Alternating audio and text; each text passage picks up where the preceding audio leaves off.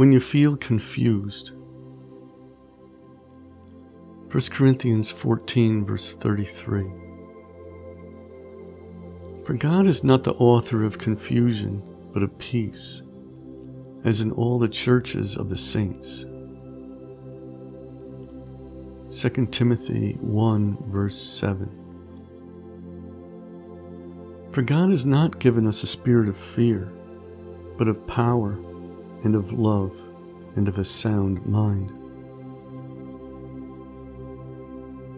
James 3, verses 16 through 18. For where envy and self seeking exist, confusion and every evil thing are there. But the wisdom that is from above is first pure, then peaceable, gentle, willing to yield, full of mercy and good fruits, without partiality and without hypocrisy.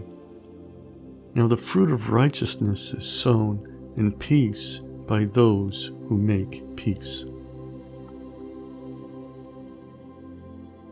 1 Peter 4, verses 12 through 13. Beloved, do not think it strange concerning the fiery trial which is to try you, as though some strange thing happened to you. But rejoice to the extent that you partake of Christ's sufferings, that when his glory is revealed, you may also be glad with exceeding joy. James 1 verse 5 if any of you lacks wisdom, let him ask of God, who gives to all liberally and without reproach, and it will be given to him. Proverbs 3, verses 5 and 6. Trust in the Lord with all your heart, and lean not on your own understanding. In all your ways acknowledge him and he shall direct your paths. Psalm 32, verse 8 I will instruct you and teach you in the way you should go. I will guide you with my eye. Psalm 119, verse 165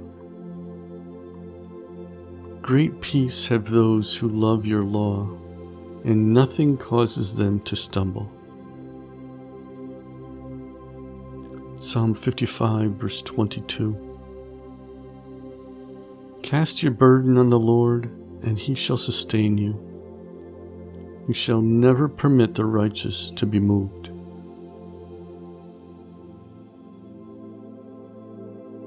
Isaiah 43, verse 2. When you pass through the waters, I will be with you, and through the rivers, they shall not overflow you. When you walk through the fire, you shall not be burned, nor shall the flames scorch you. Isaiah 40, verse 29. He gives power to the weak, and to those who have no might, he increases strength.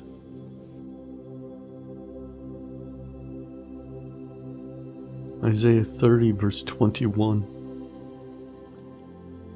Your ears shall hear a word behind you saying, This is the way, walk in it.